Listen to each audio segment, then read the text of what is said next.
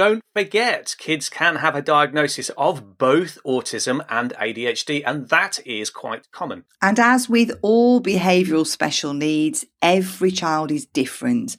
And that's why there is no one size fits all approach to supporting pupils with autism or ADHD. Welcome to the School Behaviour Secrets podcast. I'm your host, Simon Currigan. My co host is Emma Shackleton, and we're obsessed with helping teachers, school leaders, parents, and of course, students when classroom behaviour gets in the way of success. We're going to share the tried and tested secrets to classroom management, behavioural special needs, whole school strategy, and more, all with the aim of helping your students reach their true potential. Plus, we'll be letting you eavesdrop on our conversations with thought leaders from around the world, so you'll get to hear the latest evidence based strategies before anyone else. This is the School Behaviour Secrets Podcast. Hi there, and welcome to School Behaviour Secrets. We're up to episode 13, and this podcast is your deep dive into how to support your students with their emotions and behaviour in school. We're recording exclusively from Behaviour Towers. Please excuse the mess. We haven't had time to tidy up since the cat had a fuss on the carpet I'm here with my co host, Emma Shackleton. Hi, Emma. Hi there. I'd like to ask you a question. Do you like to plan ahead or are you more impulsive? I'd say it kind of depends on the situation and the context. I do love to plan ahead. I like to know what's coming next. And I definitely feel better when I've got a schedule to follow and that I'm prepared for it. However, I do also have quite a low boredom threshold. So there are times where I'm more spontaneous and impulsive just to change things up a bit. What about you, Simon? Uh, I guess I'm a bit more impulsive, but I think that's probably because I can be, because my wife is quietly planning everything in the background. We get our ability to plan ahead from a part of our brain called the prefrontal cortex. And the prefrontal cortex is just one part of the brain that's wired differently in kids with ADHD and autism. Now, these conditions are quite different, but they often get mixed up by teachers and parents. So, in today's podcast, we're going to look at how ADHD and autism are different.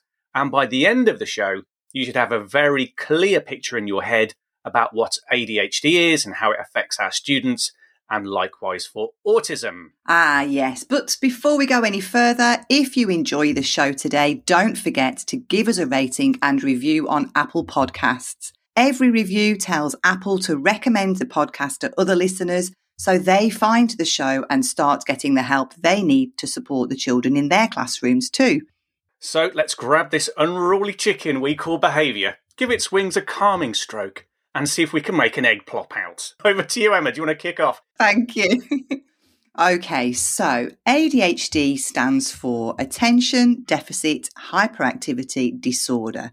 And what's interesting is that ADHD is actually an umbrella term that encompasses more than one condition. So people can have ADHD or ADD without the hyperactivity, and it's all referred to as ADHD. So the in your face hyperactive element doesn't need to be present for somebody to be diagnosed with ADHD.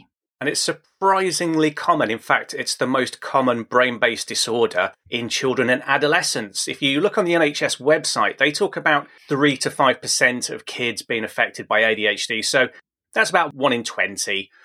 But that's based on the numbers of families and kids that were walking through psychiatrist doors the CDC in America did a screening in the 2010s, and what they found was when they looked at the entire community and they screened loads and loads of kids to see, you know, who would qualify for a diagnosis of ADHD, whether or not they had a referral, they discovered that it affects 11% of kids. So that's about one in 10. So in an average class of 30 kids, we're talking about three kids per class. Now, that doesn't mean they've got a diagnosis, but it means they would qualify for a diagnosis of ADHD. And I think what's the most surprising statistic about ADHD is there was a study by the British Prison Service that was screening their prisoners to find out possible causes for difficult and challenging behavior. They found one in four inmates screened positive for a childhood history of ADHD. And another interesting statistic is that ADHD is more than twice in common in boys as it is in girls. Ah, so let's look at the cause of ADHD then. So, some people are quite surprised to learn that ADHD is not caused by poor parenting. It's not related to food or food sensitivities or poor diet. It's not caused by too much screen time. Those are all actually myths. Sure, they might influence behavior in a negative way, but true ADHD has only one cause. It's genetic. So ADHD is a condition that babies are born with. And it affects your prefrontal cortex. So your prefrontal cortex deals with things like planning ahead, emotional regulation, impulsivity, attention. And in terms of attention there, that can be focusing your attention down to a task and blocking out sensory information. Things like breaking a task down into its constituent parts, learning to link cause and effect. With kids with ADHD, the prefrontal cortex is wired differently. So when you look at scans, it has fewer brain cells in it. It's literally lighter and has less blood flow going to it. We can think about the prefrontal cortex as being responsible for our executive functions. When we speak about executive functions here, we're thinking about executive in terms of a government or the people in charge of a company, the people that boss us around. In uh, Thomas the Tank Engine analogy, your prefrontal cortex is the fat controller who organizes and manages our thoughts and actions. Who doesn't love a Thomas the Tank Engine analogy? You're talking about ADHD, you've got to reach for a Thomas the Tank Engine analogy. So let's think about what ADHD might look like in terms of behavior in the classroom. Well, if you've ever taught a child with ADHD, I bet they pop right into your head right now. Behaviors that you're likely to see in school are things such as the pupil really struggling to sit still, finding it hard to concentrate, maybe excessively talking, shouting out, People with ADHD find it difficult to wait their turn.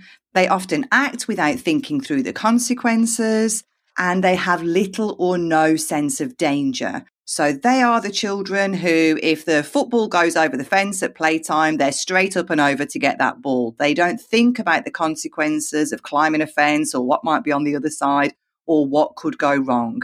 The idea pops into their head and they instinctively and impulsively follow that through. If they've got the hyperactivity element, they are the ones who are often tapping, moving, squirming. They're often described as constantly on the go or as if they're driven by a motor. And these are the kids who might blurt out the answer before you've even got to the end of the question. Another classic behavior for kids with ADHD is talking in a very loud voice especially in classroom conditions where it's expected that the kids are to be working more quietly, maybe during a test or during some silent reading. You might see kids with ADHD make careless mistakes, and they tend to dislike tasks which involve attention to detail. They're unable to stick at tasks that are time consuming. And also, you may find that they get lost in the middle of tasks or instructions. So, you may give them something to do, and they complete the first couple of steps, and then they will get lost and distracted in the middle of the task. They can also have difficulties with organization. So, breaking a task down into its constituent parts, or even fetching the resources they need in the right kind of order to complete a task. And also, when you're speaking to them, even one to one, you get the feeling that they're not listening to you, that the words aren't sinking in. You might also find that they're forgetful or keep losing things and they're constantly changing activity or task. I remember observing a child with ADHD in reception once, and it was free choice activity time, and he had chosen to go and play with the Lego. And even though he'd chosen to go there, he couldn't wrestle his attention down to the Lego, and then he flitted to doing some colouring in. And he was there for about 20 seconds, and he couldn't cope with colouring in. And then he moved to another activity, and he was getting frustrated with himself. He was choosing these activities, but he just couldn't focus his attention, so he flitted from one thing to the next.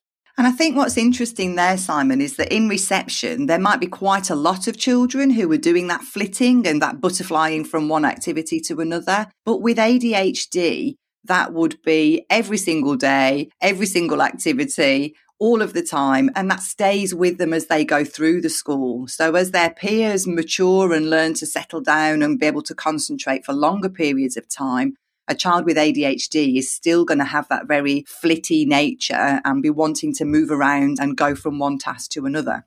The real big one to watch out for with ADHD is emotional regulation. ADHD affects the prefrontal cortex. It's like there's no handbrake. It's really difficult for them to pull their emotions back. Often people with ADHD really regret that the way that they behave. They really don't mean to be disruptive or offensive, but they just can't help it. Children with ADHD might make the same mistakes over and over again. So, for example, maybe they find it hard to share or they spoil a game. They know that this is the wrong thing to do and they feel sorry that they've upset others. But then the very next day, they go and do that all again. This, of course, then can lead to low self esteem because the child engaged in an activity, they knew it was the wrong thing to do, but they just impulsively did it and then they regretted it afterwards. And of course, we're comparing the kids to their peers here. So, what looks like inattention in a seven year old is going to look way different to inattention in a 12 year old.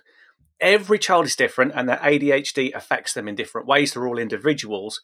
But one characterization I've heard time and time again from teachers that we work with in schools is that the child's like a bottle of pop. You know, they can't contain their energy, they can't contain their enthusiasm. And in terms of their emotional regulation, sometimes you just see them explode.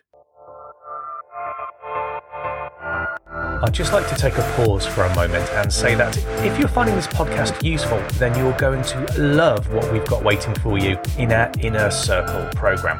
The Inner Circle is your one stop shop for all things behavior. It's a comprehensive platform filled with videos, resources, and behavior inspiration to get you unstuck with classroom behavior. We've got training resources on de escalation, supporting kids with anxiety, support strategies for conditions like autism, ADHD, and PDA practical ways of helping pupils deal with strong emotions, assertive behaviour management techniques for managing the whole class, setting out your classroom environment for success, resetting behaviour with tricky classes, and more. Our online videos walk you through practical solutions step by step.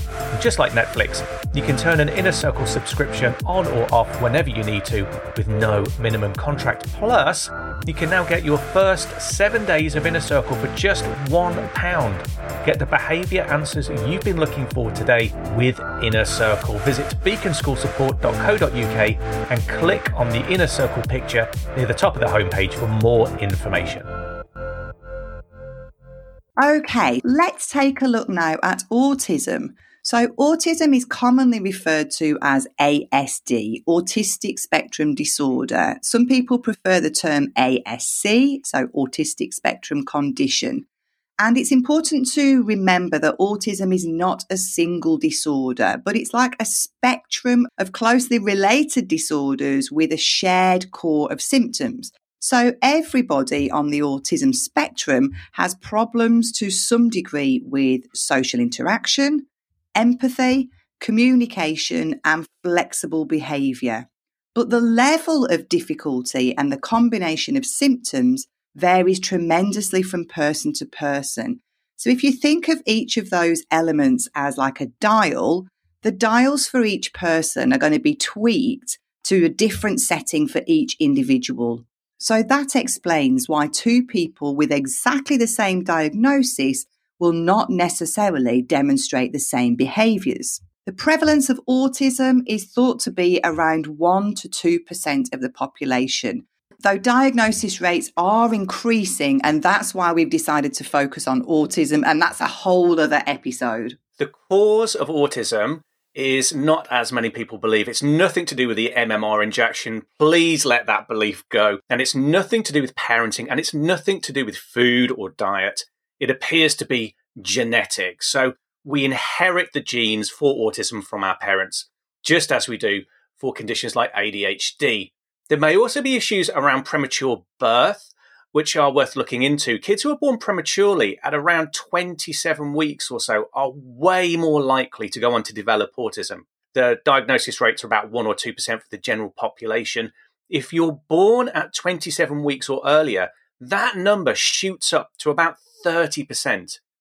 So, as well as autism being caused by genetic factors, we need to look at the impact on that sort of development outside the womb on how the brains are developing and this could be another big possible cause of autism. This is then perhaps where some of the confusion arises because just like with ADHD, autism relates to how people's brains are structured. Children and adults who are diagnosed with autism have what's commonly known as a triad of impairment. Three key areas of difference of difficulty from a neurotypical person. The first area is social understanding. So that means misreading social cues, not being able to interpret social situations, not understanding what they have to do in a particular situation, even when they've been in that situation before, and not understanding how to engage appropriately with others. Really tricky for people with autism because they appear to not be able to read very subtle cues that other people are easily able to read. So they don't understand, for example, when it's their turn in a conversation, or they might find it hard to understand that a conversation has got to flow back and forth, back and forth. Instead, they might prefer to dominate that conversation. They might like to talk about what they want to talk about and have very little awareness of the listener and what they might be hearing. So, social understanding is one of those areas. Communication can also be affected. So that's receptive language and expressive language. So it's understanding and processing what has been said and then using appropriate words to communicate what they want to say as well. And processing time is often increased for people with autism. And then inflexibility. This is a really key one. A huge dislike of change and a real need and desire to have things a certain way. You'll often see young children with autism, for example, who very much like to stick to a routine. They like to repeat processes over and over and over again in their play, for example, rather than interacting with their peers or joining in with what others are doing. They'll often have very favoured activities that they like to return to day after day after day. Interestingly, only a few weeks ago, actually, I observed a boy in a reception class who's got a diagnosis of autism. And every single day, he goes over to a certain shelf. He gets out a little basket that's got cubes in there and little basket that's got numbers on a card. And every day he likes to make little towers of cubes that match the number on the card. And every day he'll choose the same color cubes, make the little towers, match them up with the card. And this is almost like soothing for him. He's got other skills, he can do other things, but this is what he likes to revisit time and time again. Now, if that basket wasn't there, if the cubes weren't there, if the cards weren't there, or actually if somebody came and interrupted that activity, he would get quite distressed because he likes to have things in the same way day after day after day. So that's the triad of impairment, the sort of three classic key areas of difference. But actually, we can broaden that out into a pentagon of impairment because there are two more things that you will commonly see in kids with autism. And the first is sensory needs. So they might be hypersensitive to certain senses. It's almost as if your volume for certain senses has been turned up. So you might hear common classroom sounds really, really loudly. You might interpret them as being the classic joke on a Spinal Tap. That's like the sound's been turned up to 11. If someone brushes past you in the cloakroom, if you're hypersensitive to it, you might react as if someone's just punched you in the arm. So you're super sensitive to certain senses, but you can also be hyposensitive, which means you're undersensitive. So you may not have the sensation of your body sinking into a chair and feel the chair underneath you holding you up. You might not have a, particularly strong sense of taste. So you can be over or under hyper or hyposensitive to certain senses, and the other, the last part, the pentagon of impairment, is theory of mind. And that's essentially empathy. That's being able to put yourself in other people's shoes and see a situation from someone else's point of view. And as a result, you might end up blaming others for things that you've had some responsibility for and not being able to see your role in a situation. And if you can't take responsibility for what's happened, then often it's very difficult to learn from it and move on. And the fact is that social interaction is so, so complex and there are so many subtle nuances. And that's what makes it really tricky, isn't it? People with autism just don't read those cues. They don't see those things going on and they're unable to imagine what it's like to be somebody else. They very much see things entirely from their own perspective. I was observing a child the other day on the playground actually, and they were playing a game of football and he dominated the game and he was grabbing the ball off the other children. All he could see when the other children got upset was they didn't like him, they didn't want him to win, but he couldn't see his part in that he was disrupting the game and taking more turns than the other children. Because society requires so much interaction with other people, and because it's so difficult to interpret those reactions from other people, it can be really stressful for people with autism. So they experience a high level of stress and anxiety. And this then is what can lead to meltdowns or refusals Sometimes you'll see autistic children completely shutting down, just avoiding eye contact, avoiding interaction, not talking, not looking, not moving. Or they might go into that flight response where they will run away or try to get away from the cause of the stress, maybe run out of class. Also, you might see controlling behaviors. So, trying to boss people around, wanting things to be done in a particular way, finding it very difficult when there's a change or something unpredictable happens and that inflexibility of thinking. So only being able to see things maybe from one perspective, their own, not being able to appreciate any other people's perspective, and it feeling stressful and painful to them. It's distressing because it's so difficult to make sense of. So, although these conditions have uh, similar causes for the behaviors that you'll see in the classroom, it basically comes down to difference in brain wiring. They are quite different. So, ADHD affects hyperactivity for some, impulsivity, and attention. Autism is more complex. It affects social interaction, the ability to use language, inflexibility, sensory needs, and empathy. But both conditions can lead to explosive behaviour. With ADHD, it's more from that lack of emotional regulation, and with autism, it's from stress induced anxiety. And don't forget, kids can have a diagnosis of both autism and ADHD, and that is quite common. And as with all behavioural special needs, every child is different. And that's why there is no one size fits all approach to supporting pupils with autism or ADHD. If you work with kids with challenging behaviour and you're not sure why they're acting the way they are, we've got a download that can help. It's called the SEN Handbook, and it will help you link the behaviors you've seen in the classroom with possible causes like autism or ADHD. The idea here isn't for us as teachers to make a diagnosis. We're not qualified to do that. But if we can link behaviors to possible causes quickly, it means we can get the right help from professionals and get early intervention strategies in place. It's a completely free download go to our website, beaconschoolsupport.co.uk, click on the free resources tab near the top, and you will see the SEN handbook near the top of the page. I'll also put a direct link to the SEN handbook in the show description. And in the next episode, we're going to be talking to Dr. Jerome Kagan, retired emeritus professor from Harvard, who spent his career researching and writing books on human development from infancy through to adulthood. He was once described as the most revered developmental psychologist in the world.